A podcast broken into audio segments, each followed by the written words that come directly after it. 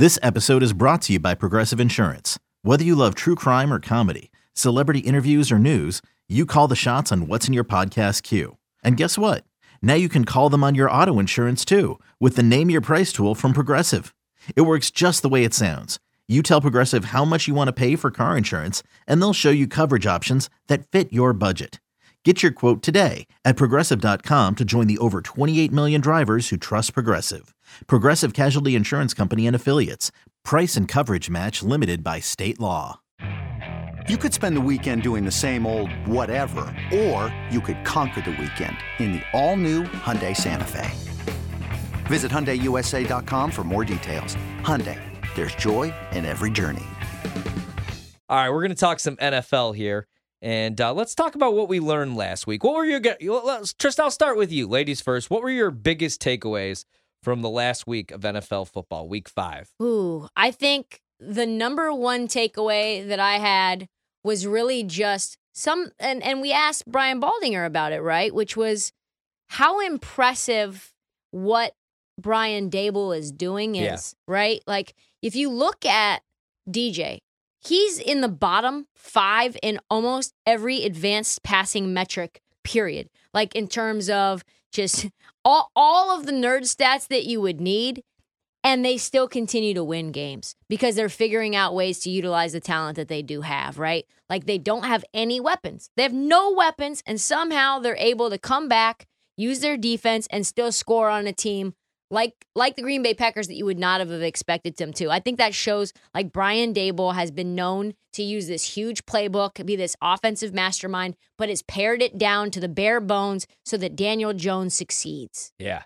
It's a good one. Mine is the Rams are in trouble. They are in trouble. Yeah. Each week we say that, and each week it just looks worse and worse. They can't protect Stafford. And outside of Cooper Kupp, there's just there's no receiving options. Allen Robinson Eh, he he just it's not working. It's not working. Sean McVay's offense, we talked about it. You need a really good running back and you need a number two receiver. He loves working the zone read and then bootlegging off that, and they just can't protect Stafford. Nobody's getting open. It's it's bad, man. And in that division, you know, they're to have to score points when they play Seattle, and Arizona is tough when they go on the road, and, and they play the Rams when they visit LA. And then obviously San Francisco has their number. It's to be tough sledding for the Rams. I, this team might not make the playoffs. Yeah. I mean, they really might not. There could be three teams in the NFC East that make it, and then you're going to have one, maybe two out of the NFC North, and then you're going to have the Niners most likely win the West. I mean, where do you and then the Bucks in the in the South? So where where's the room for them to get in? Yeah, no, I mean they got a beat up offensive line, which wasn't good to start with, and now they're all beat up. Uh, the defensive side of the ball really can't carry them. They have some problems in the secondary, and that's what we said with the Rams. Like and it's the same thing. I kind of want to tie this in with the Raiders. The Raiders, like if you're playing Madden and you look at the offensive side of the ball with Davante Adams and Darren Waller, you know, and Derek Carr, and Josh Jacobs has been awesome for awesome. a guy that we didn't even think really gonna, good. We thought maybe there was a chance he wasn't going to be on the roster. He played in the Hall of Fame game. You remember that? Yes, yes. He's been the best player on the offensive side of the ball. Yeah, he's been good. But the problem is, like, yeah, they have these flashy players, but they have no depth. Like I was like on paper, this is the worst roster in this division. Once you look past Davante Adams and like these flashy pieces, you look at the depth in the secondary. They don't have it. And that's the same problem with the Rams. Yeah, Jalen Ramsey's great, but who else do you like in that secondary? Aaron Donald's great, but he doesn't have any any help really you know, Bobby Wagner's not getting any younger. No. And then offensively, Stafford has taken a beating. So oh. it doesn't matter what he looks like or how healthy he is. He's under pressure every drop back. Sean McVay is like begging for help right now. So we'll see if Odell Beckham Jr. is going to be healthy here in a couple months, if he goes back. But I'm with you. I think they're in big trouble. And then the same thing I'm hearing with Arizona, same guy that had the Kentucky news. I'm hearing that uh, Kingsbury probably not going to be back regardless with Arizona next year, and that he wants to go back to the college game and that he's really, really, really, really, really, really looking at some of the jobs that are going to be opening and uh, has like two to three on his list. Like Where what? And he's like pretty much be a good like fit. like if you watch. Okay, so if you guys watch these Cardinals games, when's the last time they've scored a damn touchdown in the first half of a game? They're at their best. Yeah. And I said this last week when Kyler goes like full F it, two minute drill. I'm gonna be a video game. I'm they gonna look, scramble yeah, they around. look really good and even that's the opposite. Like I love Matt LaFleur when he's on script. When he has to go off script, you saw it. He got punched in the face by Brian Daboll, who's the better offensive mind. Let's be honest, because once the script runs out, he kind of like freezes up and loses his damn mind. Goes galaxy brain. You know but, where Cliff might be good is Oklahoma. But, but no, here's the thing though. Like Cliff doesn't his his scheme sucks because they don't score and then they're at their best when they literally go off script. Yeah. I think they're in big trouble. So I'm with you on the Rams, and then the, the same thing with the Raiders. Like they're already so pissed off that Davante shoving shoving uh, cameramen. So that where doesn't look. where does the NFC East rank right now to you? Because you have uh, teams that are 13 and 2, three teams 13 and 2 combined. We thought 7 games might win the NFC East. No. And now it appears to be a track meet. And that's what I hated watching that Giants game. I was like, oh my God, I'm three wins away now from cashing this ticket that everybody ridiculed me for. It's true. Daniel Jones actually looks really good in this system. Saquon stayed healthy. And anybody that plays the Packers is going to kill them this year because you could just run crossing routes because they play their defensive backs 15 yards off the field. But all that's like, I tortured myself with that one because I, I think we were maybe right about the Giants. Again, I, I don't know. I don't want to take away too much because the Packers had a big lead in the first half, and I, I just think that loss. I think that loss. I think that game says more about the Packers than it does the Giants. I think they'll come back down to earth. Yeah. The team I was wrong about is your team, the, the Cowboys. And I can't believe I bet the Rams. I was thinking, okay, here's a perfect get right spot, I even did though I don't expect them to win 12, 13 games, you know, and that's Yeah. impossible now. I, but you said it. You were like, don't you think they'll have the same success against the Rams? The type of defense that they play, they're going to blitz the hell out of Stafford. Yep. You know, they don't really have to blitz the hell out of Stafford. I should say they create natural pressure. You know, It's the same though. sort of formula that the Niners had, right? So now the question is, Dak's probably going to be able to come back either this week or next, right? So I keep joking with this. Are they going to do the uh, old Tony Romo Dak thing to Dak and, and stick with Cooper Rush? I mean, they're going to go back with Dak, but are the Cowboys for real? I, I don't know how the hell they're doing it. I went under 10 and a half wins. Might have been a big mistake. Are they actually for real? Well, that was my big thing. Is I can't wait for the Dallas Philly matchup tonight or this Sunday, Sunday night, yeah. because this Dallas D line, especially, they finally get to face a good offensive line. They've been feasting on Cincinnati and Washington and the Rams, and credit to them, they've been taking advantage of it. They've been forcing turnovers. They've even scored touchdowns on defense. But now they're going against arguably the best offensive line in football on Sunday. I think that's a big reason why the line is four and a half.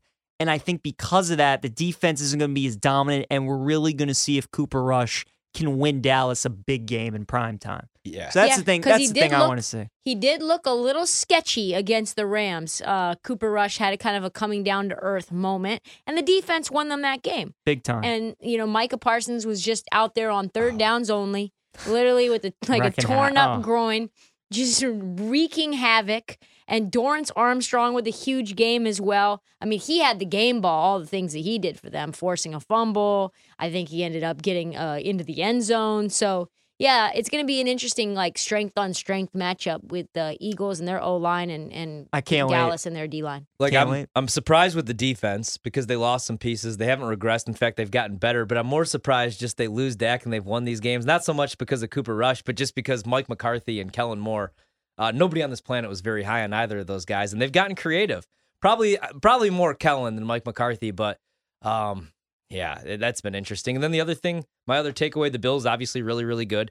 Steelers very, very bad, especially on the defensive side of the ball, which is crazy because they spend all that money. Regardless, I mean, granted, they're without TJ Watt. Watt, I know he's so important. The Bills still can't run the ball. Josh Allen led them with five carries, 42 yards. And then obviously the big story uh, Carolina Panthers fire Matt Rhule like we expected. Baker's done for a couple weeks. He's no good anyway. That offense is terrible. The offensive line's bad. The defense is actually fine, but they're on the field for three hours a day. And now the Bills actually made a phone call for Christian McCaffrey. Let's let that happen. That would be so awesome. I need it so much. Let's not let that happen. You guys root for NFC oh, teams. Oh, teams. yeah, yeah, I would yeah. not like to see that. Well, at I just all. I want nice things for Christian McCaffrey, and he deserves better, man. And then one last thing: is Brandon Staley going to survive? I, not he's obviously going to survive this year. They're three and two. They're probably going to go to the playoffs as long as. Yeah, they got to get Joey Bosa back. Khalil Mack has to stay healthy. Herbert's just getting himself healthier. Rank these play callers. Rank these play callers. Brandon Staley, yeah. Nathaniel Hackett, Zac Taylor. Oh God. Oh, Hackett's the worst, then Taylor, then Staley. I'm going to go Taylor's the worst. I think Taylor could be a good head coach. I think he needs to bring somebody in to save his job to call the plays because they can't figure anything out. And then I'm going to have to go. I have to go. Uh, oh, that's such a tough one. I, I think Russ Wilson's calling the plays. And also, he has a shoulder injury where he should be shut down for the next four to five weeks. Same Yeah. injury that Dak was dealing with. And he's going to try to play through it. So he's not fully healthy and he's probably washed. So I'm going to give Hackett a pass here. I'm gonna have to go with Staley. It's not even the play calling. Well, it's, It's that's the Joe decision- Lombardi. It's, It's the decision. decision. yeah, making. Joe Lombardi calls the plays, so that's Yeah. on Joe Lombardi. And actually, they did exactly what we said they should do against the Browns: run the ball. And Austin Ekeler had his best game. Yeah. And the Browns did what we said they should do against the Chargers. Run the ball. But not enough. They only gave Nick Chubb 17 carries in that game. And I say only 17 because what did he have? Like 150, 160 Yeah. yards. Everything to that outside averages 9.5 yards per carry. Why are you going to Kareem Hunt, especially on fourth and one? And why are you letting Jacoby Brissett try to win you the game with the ball in his hands? He throws a terrible pick. They should have won the game regardless. They miss a field goal. Hmm. But what the hell is Brandon Staley doing going for it on fourth and two Made once no again? sense. No. And why not run the ball when that's where you're gashing the Browns for six, seven yards per carry? Austin Ekeler's having a career day. Hell, Josh Kelley had a great game. So why are you not running the ball? I know Herbert's, you know, probably one of the a top five quarterback in the league, but terrible play calling. As, feel like Baldy, oh, wow. as Baldy said, Cleveland should probably be 5 and oh. 0. Yeah, Yeah. you're right. uh, anything else from you guys from this weekend? Yeah, just real quick. Jacksonville, disappointed Oh. with them. I I mean, you have great wins against the Colts and the Chargers. You beat two teams by 20 plus points. Then you go on the road, you're up 14 nothing on Philly. You're driving, you have a chance to go on 20 up 21 nothing. And then their season has just flipped in a blink. They lost that game. You come home against a Houston team who's winless.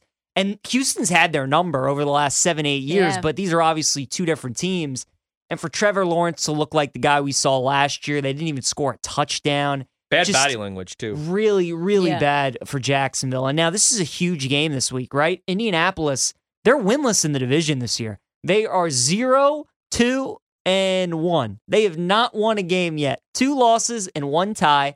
Jacksonville's one of those teams who gave them a loss. I mean, that is a monster game. Indianapolis is a is going to be a really desperate team. And Jacksonville's lost two straight games. Indy's got the rest advantage because they played on Thursday. It, it makes for a really fascinating matchup. Jacksonville's the better team. They should win the game. Tristan and I were talking about this yesterday. Jacksonville now is the third best odds to win the AFC South. They were favored last week. And off of one game, now they're third again. It just, I think it's a little too much of an overreaction, but also I'm concerned because we thought this team was maturing and clearly they're reverting back to their old ways. Yeah, like Trevor Lawrence looked like he wanted to be anywhere else in that game, and you could tell his teammates they played with no energy. It's like they didn't show up, And- and, Right. and that's the thing. Like that was the game that could have put him on the map because we gave him a pass for the week prior because they had the fourteen nothing lead. They could have taken at least a seventeen nothing lead. You know, Yeah. they go up three possessions. Bad weather. We see the history of Trevor Lawrence playing in the rain. It's it's a Florida team, obviously, you know, playing in those conditions, so it made sense. But then to lay an egg against the Texans, and they've been playing hard this year. Yeah. So I'm not trying to like rag it, And but the they're coached by Texans- Lovie Smith for a reason. and they the don't want to Team- win man. games. The te- the Texans defense has actually been showing up Yeah. time and time again this week or this this season, and I think that's the one thing that we can say might be holding true is the Texans are going to be tough against the spread pretty Big much time. all And. I love me some Dameon Pierce. Probably Same. the most underrated running back in football. He's great. Yeah, he's awesome, man. And then the other thing, the only other thing that I had from this weekend is I find it ridiculous that you can no longer sack Tom Brady. I still can't Yeah. believe. Well, just all the rough in the past. I still can't believe that Brady. Atlanta was going to win that damn game. I'm going to continue to bet Atlanta. Yeah. Uh, Yeah. Spoiler alert! I already bet them this week. I love that Atlanta team. I can't. They're not. I bet under four and a half wins. Yet I'm going to bet them every single week.